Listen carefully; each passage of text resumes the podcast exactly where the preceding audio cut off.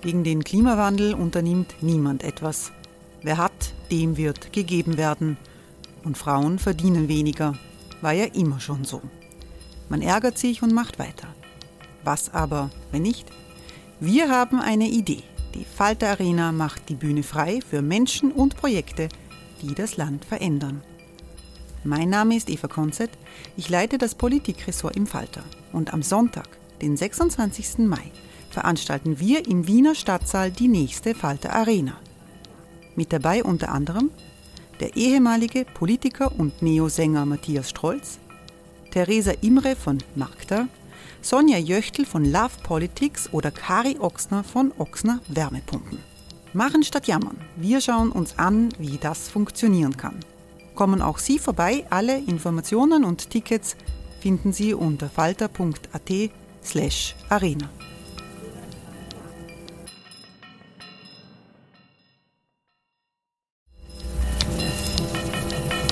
Falter-Podcasts werden durch Werbung unterstützt. Das hilft bei der Finanzierung unseres journalistischen Angebots. Falter Radio, der Podcast mit Raimund Löw.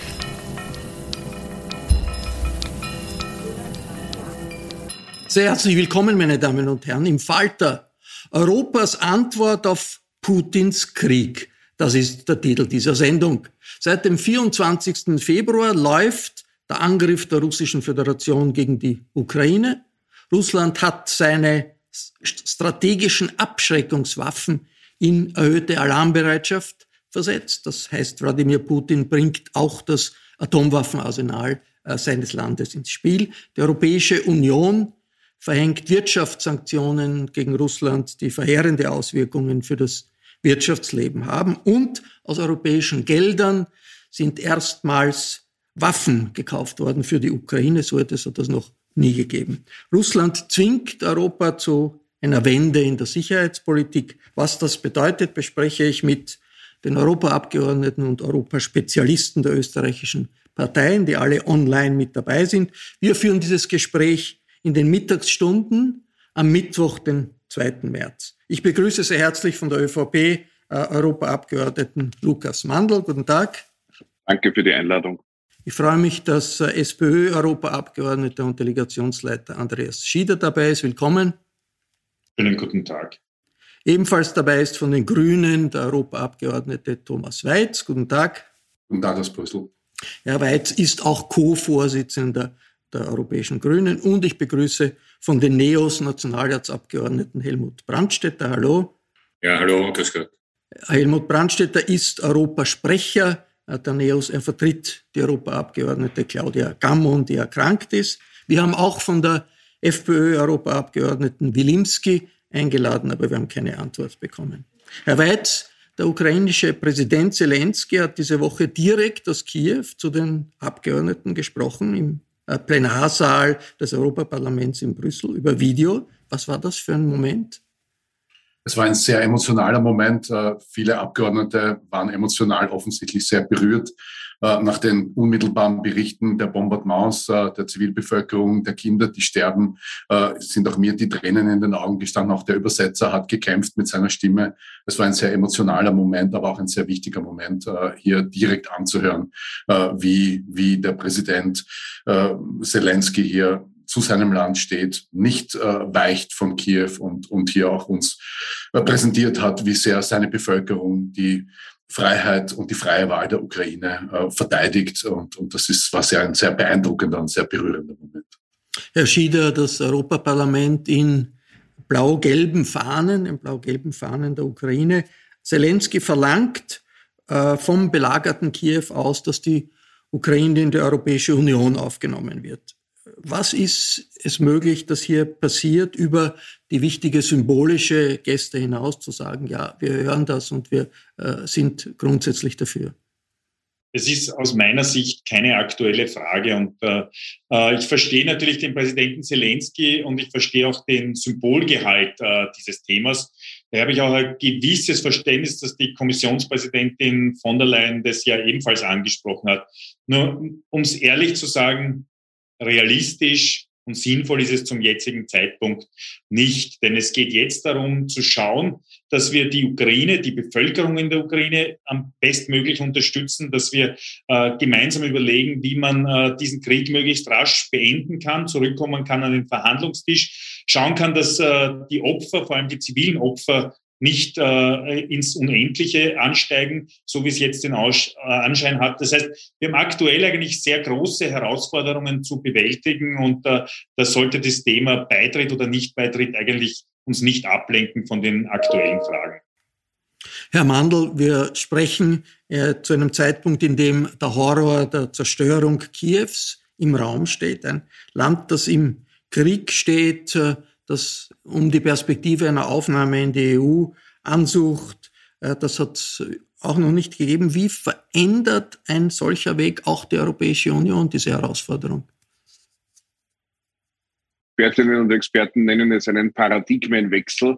Wenn man mittendrin steht, ist das wahrscheinlich nicht ganz so einfach zu beurteilen, aber ich glaube, es spricht viel dafür, dass es wirklich ein Paradigmenwechsel ist. Ich möchte zunächst auch die Gelegenheit nützen, allen hier heute vertretenen Kräften Österreichs im Europaparlament für die gute Zusammenarbeit in diesen entscheidenden Stunden für Europa zu danken. Sehr rot-weiß-rot, sehr überparteilich, sehr österreichisch. Helmut Brandstätter und ich waren äh, gestern vor fünf Wochen äh, in Kiew äh, an der Gedenkstätte Babin Yar, eine Holocaust-Gedenkstätte, die genau vergangene Nacht, wir sprechen am Mittwoch, 2. März, wie Sie gesagt haben, Herr Löw, äh, bombardiert worden ist äh, durch die aus dem Kreml befehligten Invasionstruppen. Äh, ja, es verändert Europa. Das Branchenmedium Politico in Brüssel hat diese Woche einen Kommentar betitelt mit dem bemerkenswerten Titel How Putin made Europe great again. Äh, das ist aber kein Grund zur Freude, weil wer leidet unter dieser Situation, das ist die ukrainische Zivilbevölkerung. Aber es ist äh, ein Anlass, diese Chance zu nützen, äh, dass wir in Europa jetzt eine Einigkeit schaffen und hoffentlich erhalten, nicht nur in diesem Moment, sondern nachhaltig, wie das vorher undenkbar gewesen wäre. Helmut Brandstätter, es hat viele Emotionen gegeben die letzten Tage, Solidaritätsbezeugungen, auch Demonstrationen in den Straßen Wiens, in den Straßen Berlins und ungewöhnliche Einheit der Union gegen Putins Angriffskrieg. Was davon ist äh, dieser Ausnahmesituation allein geschuldet? Was kann wirklich bleiben? Ja, ist eine sehr wichtige Frage. Äh, der Kollege Mandl hat ja gesagt, wir waren in Kiew und ähm, auch jedenfalls die Menschen, mit denen ich gesprochen habe, konnte sich niemand vorstellen, dass es zu diesem ungeheuerlichen Angriff kommt. Und mir gehen vor allem diese Bilder äh, von den, äh, von den U-Bahn-Schächten und von den Kellern nicht aus dem Weg, äh, wo jetzt Frauen äh, Kinder auf die Welt bringen müssen, äh, wo Kinder totgeboren werden.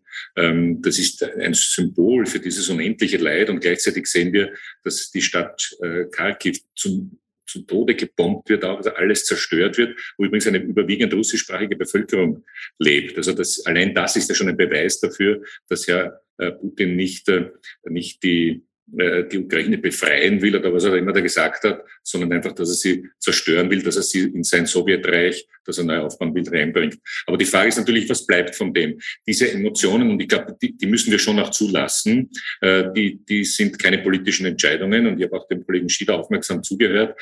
Ich sehe es noch schon ein bisschen anders. Natürlich ist der, ist der Beitritt der, ähm, der Ukraine im Moment äh, kein Thema. Aber ähm, es ist ein entscheidender Augenblick, wo man, äh, wenn der Krieg hoffentlich vorbei ist, der Ukraine eine Perspektive geben muss. Auch sehr klar sagen muss, ja, wir wissen, es gibt Korruption, wir wissen, es gibt auch dort, Oligarchen, äh, wir wissen, dass sehr vieles äh, auch im wirtschaftlichen Bereich noch nicht funktioniert, aber ich glaube, eine Perspektive müssen wir geben. Und, ähm, äh, und das hat jetzt nichts mit Emotionen zu tun, sondern es hat wirklich damit etwas zu tun, dass sich grundsätzlich was verändert hat und was sich noch verändert hat, und das ist sehr emotionslos, ähm, der Herr Putin hat ja nicht nur Europa groß gemacht und hat uns geeint, sondern er hat uns auch sehr deutlich darauf hingewiesen, dass wir noch viel schneller in erneuerbare Energie gehen müssen, um vom russischen Gas unabhängig zu werden.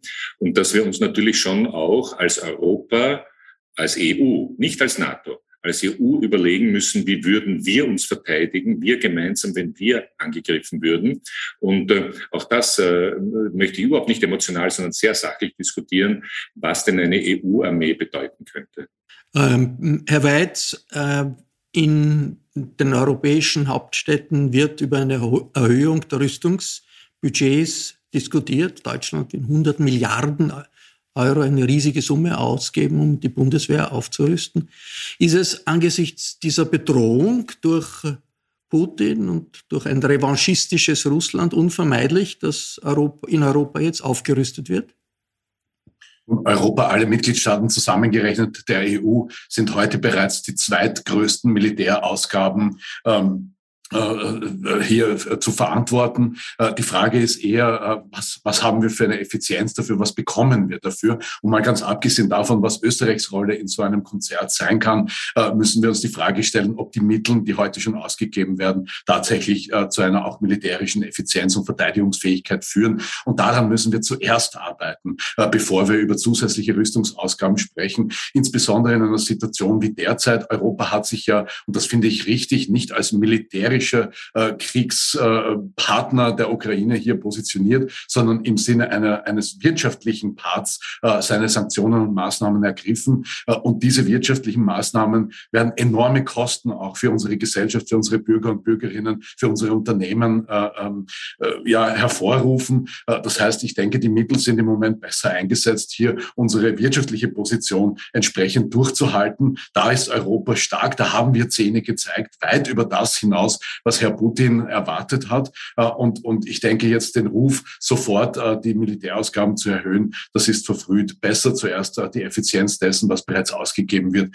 zu verstärken. Ich denke, das sollte auch unsere Position sein in den europäischen Verhandlungen. Aber ja, tatsächlich, die Frage einer gemeinsamen Außen- und Sicherheitspolitik stellt sich nicht, nicht erst seit diesem Angriff Putins, aber jetzt in einer Brisanz, die wir vorher nicht gehabt haben. Und da müssen wir sehr wohl weiterkommen. Die Abschaffung des Einstimmigkeitsprinzips, wir müssen Mechanismen schaffen, wie wir tatsächlich mit einer Stimme Außen- und Sicherheitspolitik auch äh, machen können als gemeinsame Europäische Union. Äh, und und da, da sehe ich den, zuerst einmal den Handlungsbedarf, denn auch eine, eine EU-Armee ohne gemeinsame Außen- und Sicherheitspolitik politisch gesehen äh, ist, äh, ist äh, ja, ähm, äh, ein, ein Schritt zu weit. Äh, zuerst müssen wir unsere Handlungsfähigkeit auf der politischen Ebene herstellen. Plus, wir brauchen, wenn, da, wenn wir überhaupt in eine solche Richtung denken, auch eine demokratische demokratische Kontrolle äh, dessen, was hier an, an, an äh, militärischer Zusammenarbeit äh, auf den Tisch gelegt wird. Und auch das müssen wir zuerst einmal äh, herbringen, bevor wir über die Frage von tatsächlicher EU-Armee tatsächlich weiter diskutieren können. Herr Schieder, äh, die Aufrüstung passiert ja äh, de facto. Das erste Mal überhaupt ist mit europäischen Geldern, EU-Geldern ein Waffenkauf eingeleitet worden. Hunderte Millionen Euro, die aus dem EU-Budget äh, ausgegeben werden, also auch aus Mitgliedsbeiträgen aller EU-Mitgliedstaaten, um der Ukraine Waffen zu kaufen. Hat so etwas überhaupt je gegeben in der Geschichte der Union? Ich kann mich an äh, sowas gar nicht erinnern und das ist auch ein, ein einmaliger, ein historischer Schritt, der allerdings, das dürfen wir nicht vergessen, ja durch diesen völkerrechtswidrigen Angriffskrieg, der noch dazu auch äh, kriegsrechtswidrig ist, weil ja auch ganz stark Zivilbevölkerung unter Beschuss genommen wird von Putins Russland, notwendig geworden ist. Das glaube ich, diese Einordnung ist dringend notwendig. Der zweite Punkt, wenn wir über Rüstung reden, wir dürfen auch nicht übersehen, dass ja dieser Krieg, der jetzt herrscht in, Russ in, in der Ukraine durch Russland, in Wahrheit schon lange vorher begonnen hat. Äh, Putin hat ja vor Monaten, vor Jahren begonnen, alle internationalen Abrüstungs- und Rüstungskontrollabkommen zu brechen, kaputt zu machen, die Verhandlungen darüber einzustellen. Und da sieht man schon jetzt einen roten Faden auch in, in seiner Politik. Aber ich glaube, unser Ansinnen muss schon sein, auch wieder zurückzukommen zu einer Rüstungskontrolldiskussion. Aber ich habe großes Verständnis dafür, dass in allen europäischen Mitgliedstaaten jetzt auch darüber diskutiert wird, wie man sich am besten mit dieser neuen Situation auch äh, ähm, quasi orientiert. In Deutschland hat der Bundeskanzler Scholz eine starke Ansage gemacht und ich denke mir auch, dass wir in Österreich am Schluss darüber diskutieren müssen, wie schaut in dieser neuen Lage eine aktive Neutralitätspolitik aus? Was heißt das für das österreichische Bundesheer? Wie integrieren wir uns in die neuen Bestrebungen in der Europäischen Union? Das sind alles Diskussionen, die man danach, aber in aller Härte und Offenheit auch führen wird müssen. Herr Mandl, ich möchte noch mal diesen Waffenkauf durch die Europäische Union ansprechen äh, für die Ukraine. Österreich hat sich beim Beschluss, äh, wie es zum Beschluss gekommen ist, äh, enthalten. Es war eine konstruktive Enthaltung. Ein eigener Paragraph in, den Verträgen ermöglicht das, dass man sich enthält, aber gleichzeitig den Beschluss, den Kauf nicht blockiert. Das heißt aber ganz klar, Österreich ist inhaltlich ganz klar dafür, dass hier EU-Gelder für Waffen für die Ukraine aufgewendet werden, richtig? Also zumindest ich als österreichischer Vertreter im Europäischen Parlament bin ganz klar dafür, habe auch entsprechend abgestimmt seit Jahren im Europäischen Parlament, wenn es um die entsprechenden Fragestellungen ging, weil das Bedrohungsszenario jetzt realisiert wurde in einer brutalen, völkerrechtswidrigen Art und Weise mit Kriegsverbrechen, wie ich das auch nicht erwartet hätte. Äh, aber wir wissen seit Jahren, dass es das Bedrohungsszenario gibt. Wir sind seit Jahren äh, hybriden Angriffen ausgesetzt, auch wir in den Gesellschaften der heutigen EU-Mitgliedstaaten.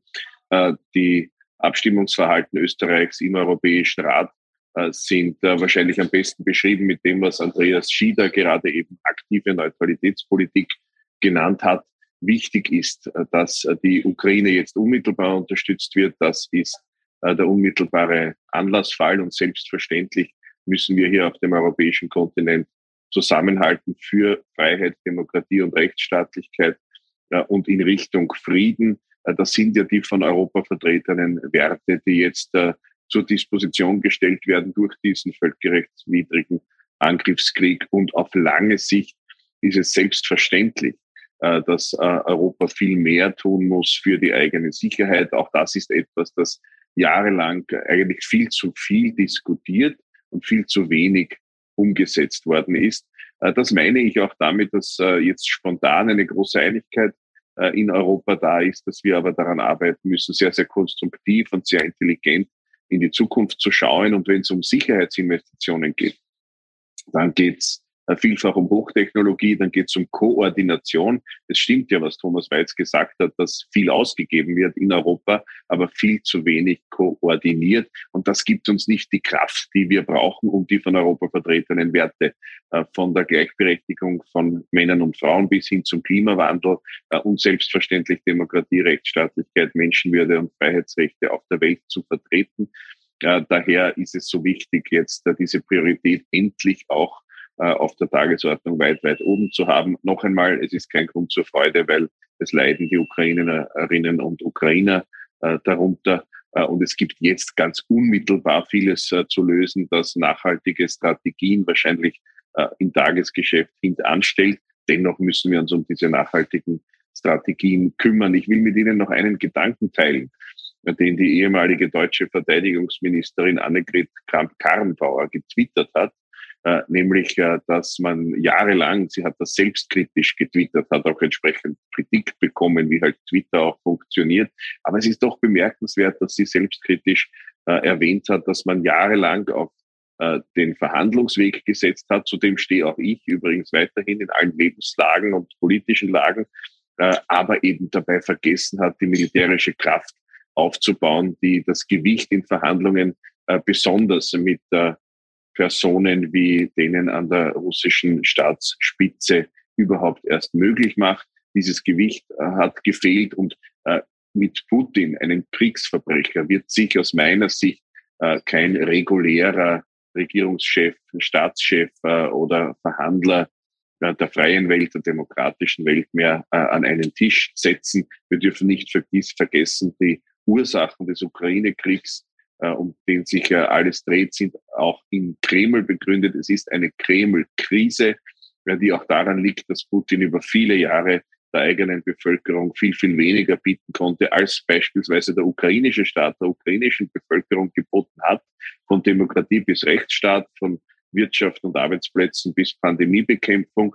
Äh, wir dürfen also dieses Spiel von Putin, dass jetzt alle auch äh, auf den Krieg schauen, und das müssen wir tagtäglich sieben Tage die Woche, solange das äh, läuft, machen, dass wir aber äh, das Spiel nicht mitspielen, dann nicht zu sehen, dass die Ursachen auch in einer völlig gescheiterten Politik mit äh, Staatschef Putin liegen und dass man wie allen Menschen auf der Welt in Russinnen und Russen nur Demokratie wünschen kann.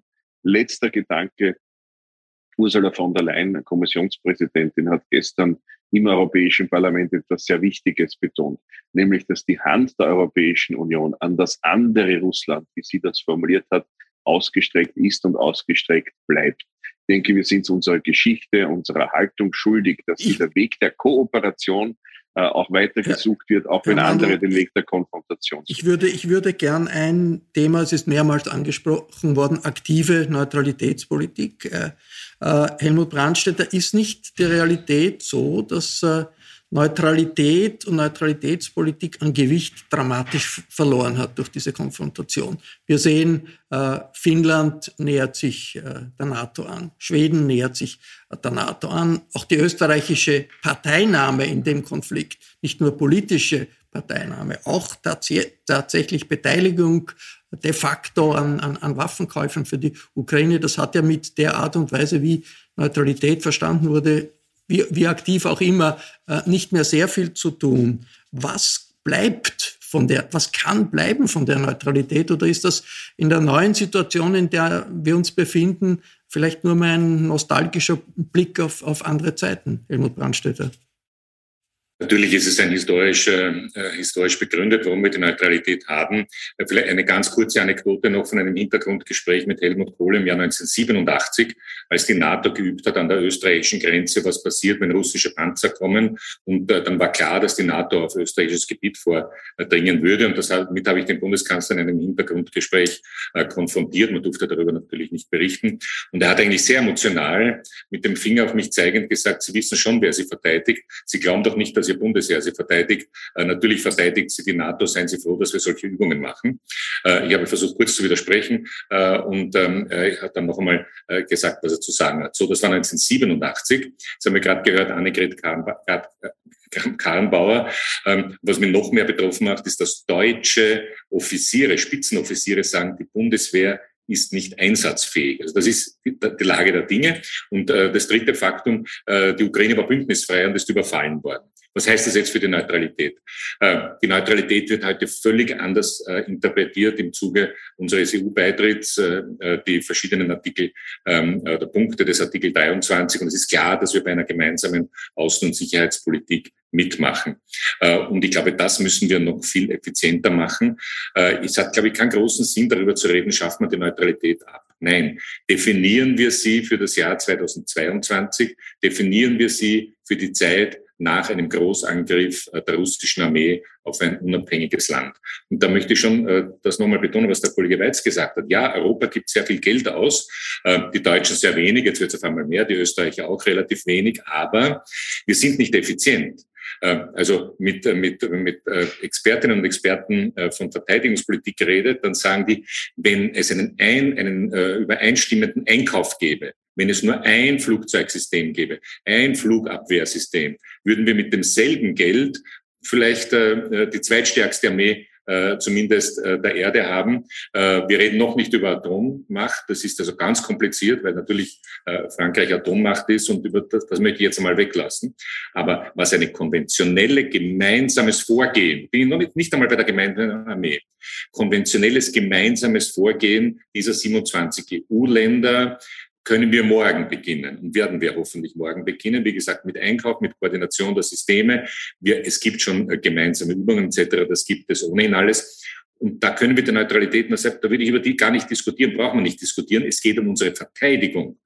Und wir haben sogar die Pflicht, uns zu verteidigen. Und wenn wir uns einig sind darüber in Österreich, und ich hoffe, das sind wir, dass die FPÖ da nirgends mitmacht, ist ohnehin traurig genug, weil ich auch sehr viel äh, von dem äh, Schulterschluss, von der Gemeinsamkeit halte, von der der Kollege Manuel gesprochen hat. Aber jetzt mal abgesehen von der ähm, FPÖ, wenn wir uns einig sind, dass wir für die Verteidigung Österreichs besser dastehen, dass wir das effizienter machen können, wenn wir es gemeinsam in Europa machen mit den anderen EU-Ländern, da braucht man keine EU-Debatte, braucht man keine Neutralitätsdebatte, sondern eine, eine Debatte, wie wir das gemeinsam machen. Wie gesagt, mit Einkauf, mit Koordination etc. Und das sollte eigentlich ein Schritt sein, der sehr, sehr schnell kommt.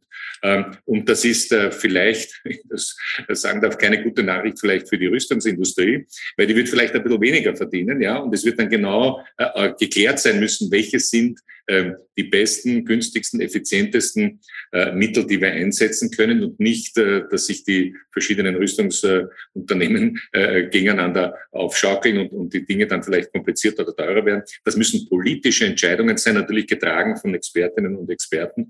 Und dann, glaube ich, können wir den Österreicherinnen und Österreichern erklären, ihr könnt euch jetzt ruhiger fühlen. Ja, ich habe jetzt zuletzt auch Mails bekommen, wo wir Mütter schreiben, ich möchte nicht, dass mein Sohn in einen Krieg zieht. Ja, äh, ich möchte auch nicht, dass mein Sohn in einen Krieg zieht, aber ich möchte für den Fall, dass wir angegriffen werden, dass wir eine effiziente Verteidigung haben. Und natürlich werden wir die Diskussion, die wir schon einmal geführt haben, nämlich über die Frage des Berufsherrs, auch führen müssen, ähm, weil natürlich eine, eine gemeinsame europäische Armee ich natürlich nur als als Berufsarmee äh, vorstellen kann, wo man noch immer Milizeinheiten etc. Also äh, das kann schon auch sein, aber aber die, es ist wahrscheinlich, äh, dass dann eine Berufsarmee auch mehr Sinn macht. Ähm, Herr Weitz, ich wollte noch Sie auch fragen zur, zur Frage der Neutralität. Ist nicht die Realität, jetzt muss man die als Politiker nicht zugeben, die Bedeutung der Neutralität ist deutlich zurückgegangen durch die Ereignisse der letzten Tage. In Skandinavien ist es so, dass grüne Parteien, ich glaube in Finnland, für den NATO-Beitritt äh, des Landes eintreten. Ist äh, bei den Grünen ein Umdenken da, äh, ihrer Haltung äh, zur NATO festzustellen? Und, und, und äh, wie gehen Sie damit um, dass diese Neutralität äh, in der Realität für die Sicherheit kaum mehr Bedeutung hat? Und historisch gesehen müssen wir anerkennen, dass wir äh, die Neutralität äh, dazu äh, eingesetzt haben, um überhaupt die Unabhängigkeit unseres Landes zurückzubekommen und, und äh, das entsprechend verfassungsmäßig verankert ist. Äh, es handelt sich um eine militärische Neutralität. Äh, die politische Neutralität haben wir aufgegeben in dem Moment, wo wir der gemeinsamen Europäischen Union beigetreten sind und hier einem auch gemeinsamen Bündnis beigetreten sind, das äh, eben hier auch äh, gemeinsam versucht zu agieren auf der Weltbühne. Und äh, ich, ich bin nach wie vor der Meinung, dass jetzt für Österreich wir sind ein kleines Land und, und äh, wir sind in der Gesamtbedeutung auch militärisch gesehen, egal welche Entscheidung wir treffen, äh, sage ich mal, wenig relevant. Und in, auch in diesen Konflikten, die wir jetzt sehen und auch in der ganzen Frage, was braucht die Ukraine an Unterstützung, gibt es reichlich, reichlich, reichlich Aufgaben für ein Land wie Österreich, um hier auch nicht militärisch Unterstützung zu leisten. Das ist, äh, das fängt an mit, mit, mit humanitärer Hilfe. Das können äh, Blutkonserven sein, die wir liefern wo wir unsere Bevölkerung auffordern. Das können Sanitäter sein, das können ABC-Einheiten sein. Ich möchte, ich möchte erwähnen, dass äh, wahrscheinlich die noch viel größere Gefahr, als dass Herr Putin von seinem Atomwaffenarsenal Gebrauch macht, ein Atomunfall in der Ukraine ist, der passieren könnte, auch unbeabsichtigt passieren könnte. Äh, und, und auch in diesen Dingen, da haben wir sehr viel Kompetenz, da können wir als Österreich sehr viel beitragen, auch im Rahmen einer gemeinsamen europäischen Verteidigungspolitik. Und natürlich auch im Sinne von finanziell, wir wissen, und es ist nun einmal unsere Realität, dass unsere Sicherheit auch dadurch und wesentlich dadurch gewährleistet wird, dass wir diesen Bündnis Bündnis angehören und dass wir sozusagen umzingelt sind von Partnerstaaten, die NATO-Staaten sind, aber eben auch äh, Staaten sind, die militärisch nicht neutral sind. Und deshalb finde ich es das Gebot der Stunde, dass Österreich selbstverständlich sich an der Finanzierung äh, auch, auch beteiligt und selbstverständlich auch äh, diesen konstruktiven Enthaltungsbeschluss äh, gefasst hat, um hier auf gar keinen Fall auch die Unterstützung der Ukraine zu blockieren. Äh, ich denke doch, dass Österreich aber auch eine Rolle wieder sehr stark stark haben kann, wenn es um Frieden schaffen geht, äh, auch wenn das jetzt nicht so im Fokus ist, wird der Moment kommen, wo es Verhandlungen braucht, wo es Verhandlungslösungen braucht und wo es auch, sage ich mal, äh, äh, Verhandlungspartner braucht, die eben militärisch nicht einem Bündnis zuzurechnen sind. Und auch da sehe ich eine Aufgabe für Österreich, hier, hier tatsächlich wieder ganz stark auch eine Rolle zu spielen und eine sehr wichtige Rolle zu spielen, wenn es darum geht, wieder Frieden zu schaffen. Vor allem, wenn es auch darum geht, wieder der Ukraine zu helfen, sich wieder aufzubauen. Diese Schäden, die ja hier jetzt stattfinden, sind ja gewaltig wirtschaftlicher Natur auch. Also da brauchen wir einen langen Atem und da gibt es wirklich reichlich Aufgaben äh, für uns in Österreich. Und ich denke, so können wir auch auf, sage ich mal, erhobenen Hauptes äh, und in voller Solidarität mit unseren europäischen Partnerinnen, aber auch mit der Ukraine, die ja eine Partnerin Europas ist, mit dem Assoziierungs Abkommen erhobenen Hauptes äh, äh, hier unsere, unseren Beitrag leisten, ohne gleich die Neutralität, zumindest die militärische Neutralität in der Geschichte zu entsorgen. Äh, Herr Schieder, gibt es in dieser Situation jetzt so etwas wie die Gefahr, dass es eine Militarisierung des Denkens gibt und äh, eine Umwandlung, die ja offenbar stattfindet in der Europäischen Union. Die hat sich bisher um Finanzen gekümmert, um Klima gekümmert, um Handelsfragen gekümmert. Jetzt kümmert sie sich auch um militärische Fragen und es gibt einen klaren Außenfeind, die Russische Föderation. Wie, sind, wie gefährlich kann das auch sein?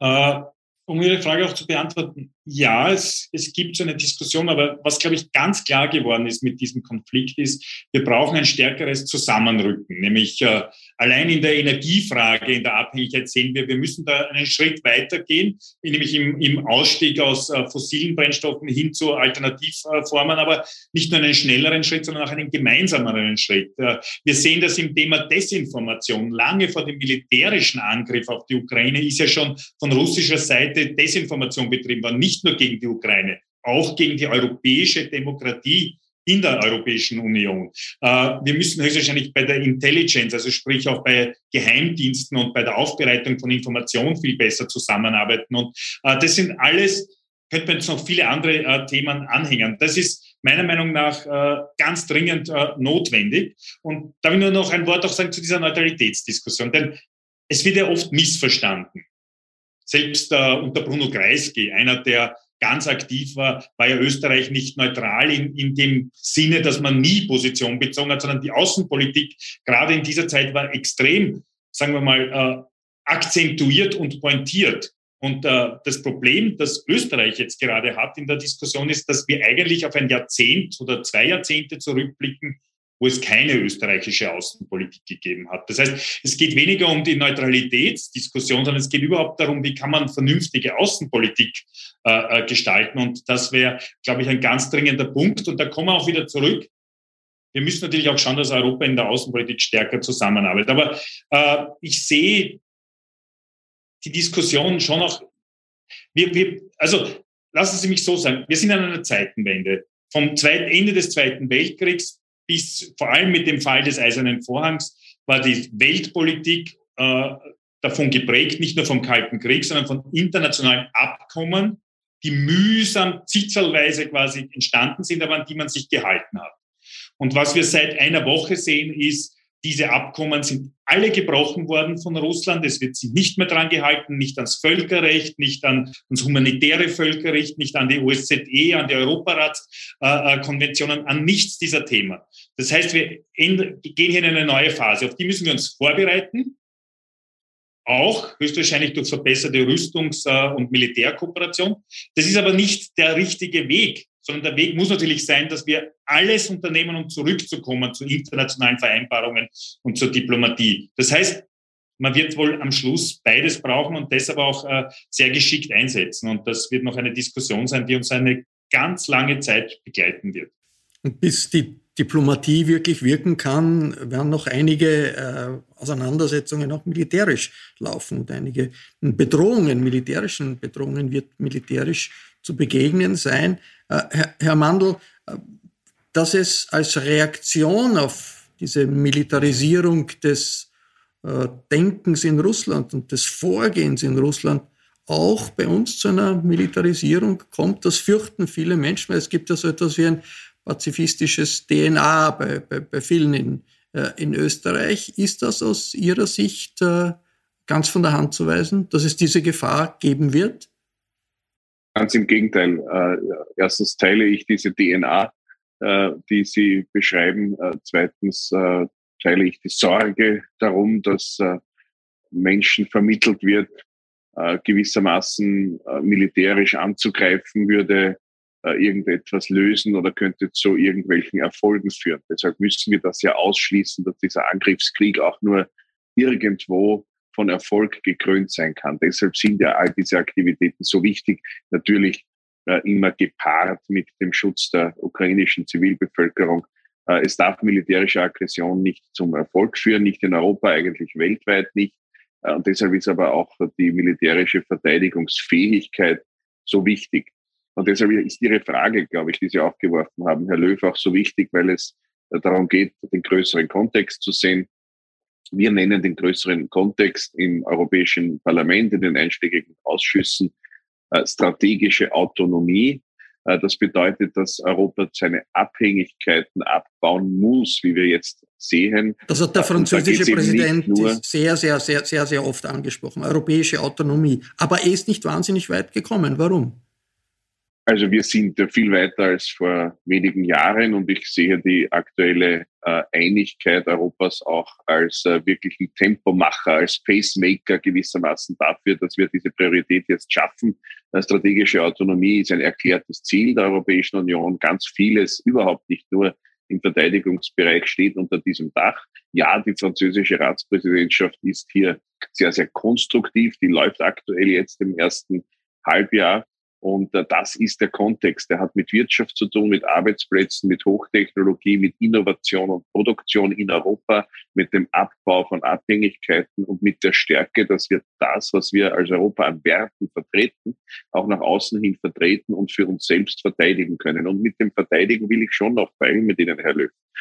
Die Zeiten, in denen das österreichische Bundesheer äh, irgendwie äh, Gegenstand von Witzen war und äh, lächerlich gemacht wurde, die müssen endgültig vorbei sein. Sie sind aus meiner Sicht auch schon spätestens mit dem Beginn der Pandemie vorbei, weil viele Menschen ganz öffentlich sehen konnten, dass Bundesheer bedeutet, Militär bedeutet, große, komplexe Dinge schnell organisieren zu können. Das gehört ja auch äh, zu militärischen Qualitäten. Und das haben wir in Österreich. Und jetzt äh, wird auch eine Zeit anbrechen, in der klar ist, dass man äh, in diese Kraft, auch diese Verteidigungskraft, auch diese sicherheitspolitische Stärke auch investieren muss. Und das ist äh, noch einmal äh, zum Ausdruck gebracht, kein Grund zur Freude, weil der Anlass das Leiden der Ukrainerinnen und Ukrainer ist, aber eine Chance, die es jetzt zu nützen gilt und keinesfalls darf einer ganzen Generation oder Menschen vermittelt werden, militärische Aggression, wie das von der russischen Führung auf, äh, ausgeht, würde zum Erfolg führen. Letzter Punkt, Herr Löw, das scheint mir schon wichtig zu sein. Ich möchte nicht sprechen von einem Feind, von einem Außenfeind. Ich möchte diese Sprache nicht anwenden, äh, schon gar nicht auf ein ganzes Land oder einen Staat wie Russland oder die russische Föderation. Das ist, glaube ich, nicht der europäische Zugang. Es gibt einen ganz klaren Angriff äh, von äh, der Führung Russlands aus dem Kreml äh, es gibt eine Haltung der Konfrontation, die auch vor Blutvergießen nicht zurückschreckt. Und gleichzeitig, glaube ich, äh, dürfen wir nicht vergessen, dass andere Russland, wie eben die Kommissionspräsidentin das gestern äh, formuliert hat, um auch in Russland jene, die gegen den Krieg sind, und manche haben sich ja auch schon öffentlich dazu geäußert, um denen zu vermitteln, ja, es gibt die Europäische Union, die auch unterscheiden kann zwischen den Kriegstreibern an denen die gegen Krieg sind. Und die Kriegstreiber, die gehören vor Kriegsgerichte so schnell wie möglich. Und Russland gehört mit Demokratie und Rechtsstaatlichkeit äh, ausgestattet, so wie eigentlich alle Teile äh, der Welt. Und wir dürfen diese Dimension, die Kreml-Krise, die zum Ukraine geführt, äh, Ukraine-Krieg äh, geführt hat, niemals äh, außer Acht lassen. Äh, eine dramatische Veränderung hat sich in Europa auch ergeben in der Flüchtlingspolitik durch die Realität, dass Hunderttausende Menschen vor den Bomben und vor den Angriffen flüchten und vielleicht Millionen Flüchtlinge in den EU-Staaten äh, zu erwarten sind. Und da haben, haben, sich Staaten, die bisher immer dann, wenn man äh, gesagt hat, Flüchtlinge aufnehmen, äh, eine gemeinsame, äh, gemeinsames äh, Asylpolitik sich dagegen gewehrt äh, haben, haben jetzt die Grenzen aufgemacht. Das ist ein, erinnert ein bisschen an, an, an 2015, also die Willkommenskultur, die im Nachher von vielen madig gemacht wurde, äh, sieht man jetzt an den Grenzen Ungarns, Polens, auch Rumäniens. Helmut Brandstätter, ist das ein Punkt, wo man sagen kann, wir können erwarten, dass wir diese Anti-Flüchtlingspropaganda, die es in den letzten Jahren ja gegeben hat, dass die aufhört, weil natürlich die Menschen, die vom syrischen äh, Bürgerkrieg äh, geflüchtet sind, sind genau in der gleichen Situation wie die Menschen, die äh, von den Angriffen in Kiew oder, oder in Kharkiv flüchten. Stimmt natürlich, aber wir sind natürlich jetzt alle unter dem Einfluss dieser grausamen Bilder. Und ähm, nicht, dass ich das gut heiße, aber ich erkläre es mir natürlich so, dass wir jetzt Bilder äh, von äh, europäischen Städten sehen, äh, die, ähm, wo, wo eben, wie gesagt, äh, Kinder bombardiert werden, äh, Spitäler bombardiert werden etc. Äh, es ist überhaupt kein Unterschied, ob das in der Ukraine oder in Syrien stattfindet. Aber ähm, rein emotional, es ist einfach näher. Und der zweite Punkt ist, äh, es gibt ja einige europäische Länder, es ist natürlich Polen, äh, Slowakei, interessanterweise auch Spanien und Italien, wo relativ viele Ukrainerinnen und Ukrainer leben äh, und natürlich ihre Verwandten aufnehmen. Aber wir machen hier in Österreich auch sehr viel. Auch da hoffe ich, also ich höre von der FPÖ höre ich anderes, aber zumindest die anderen Parteien, äh, dass wir uns einig sind, dass wir wirklich etwas dafür machen und, äh, ähm, und, und diese Menschen aufnehmen. Ich möchte einige Gedanken vielleicht noch, weil wir von, von, von Europa gesprochen haben. Ich war immer gerne in den Vereinigten Staaten, habe an einer amerikanischen Universität in Italien studiert ähm, und da habe ich immer geschätzt die Zusammenarbeit zwischen den USA, äh, Free Speech etc., Demokratie und Europa.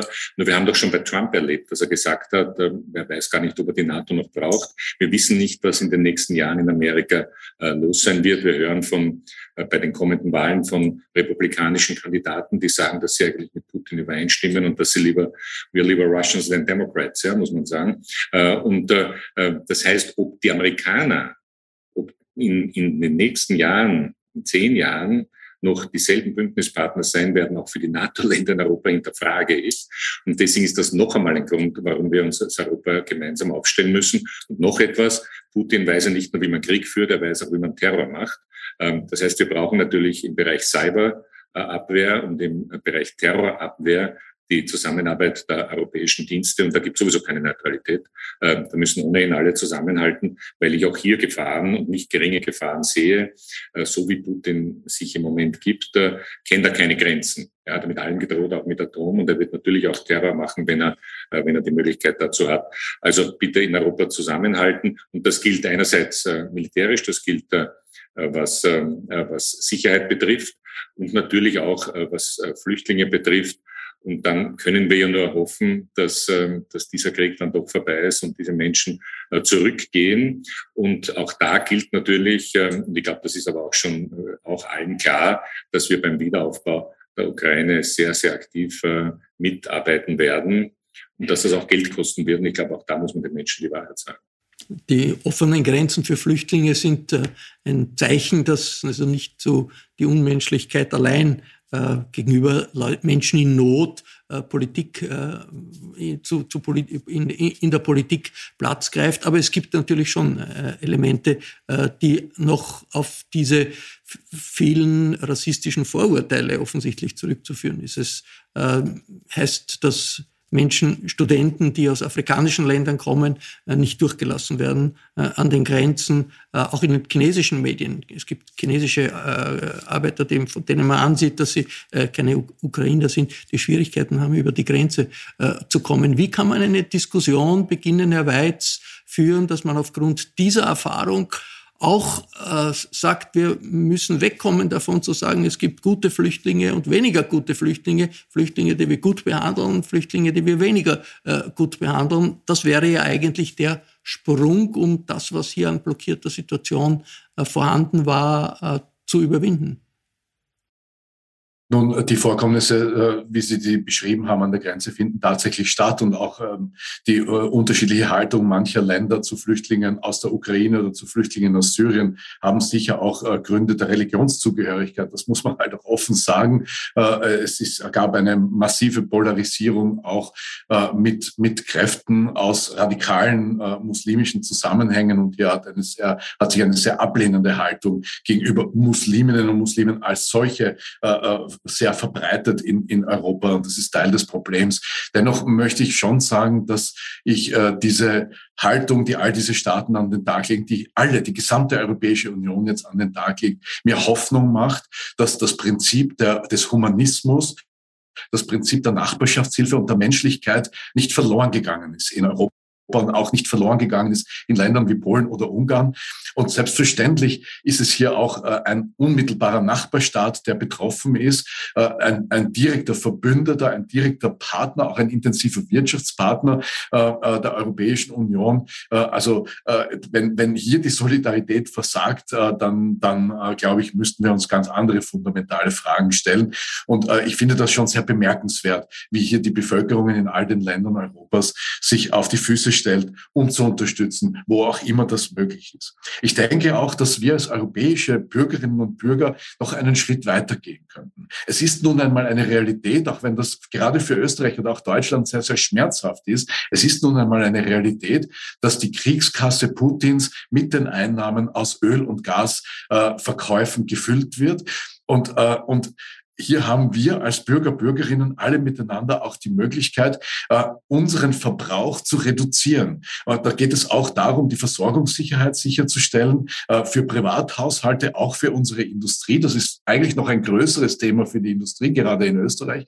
Und, und hier nicht nur, sage ich mal, rhetorische Solidaritätsbekundungen abzugeben, sondern auch tatsächlich, da kann jeder und jede etwas beitragen, hier tatsächlich zu helfen, zu helfen, unserer Wirtschaft zu helfen, auch das zu überstehen, aber auch ganz direkt, sage ich mal, äh, dem, dem äh, Kreml und, und, und Putins Regentschaft hier den Geldhahn zuzudrehen. Und ich finde, darauf sollten wir uns noch sehr viel stärker fokussieren, auch in unserer Botschaft. Da können wir alle gemeinsam etwas beitragen und ich finde, das sollten wir auch tun. Das war ein Falter-Talk über Europas Antwort auf Putins Krieg. Ich bedanke mich sehr herzlich bei allen, die dabei waren.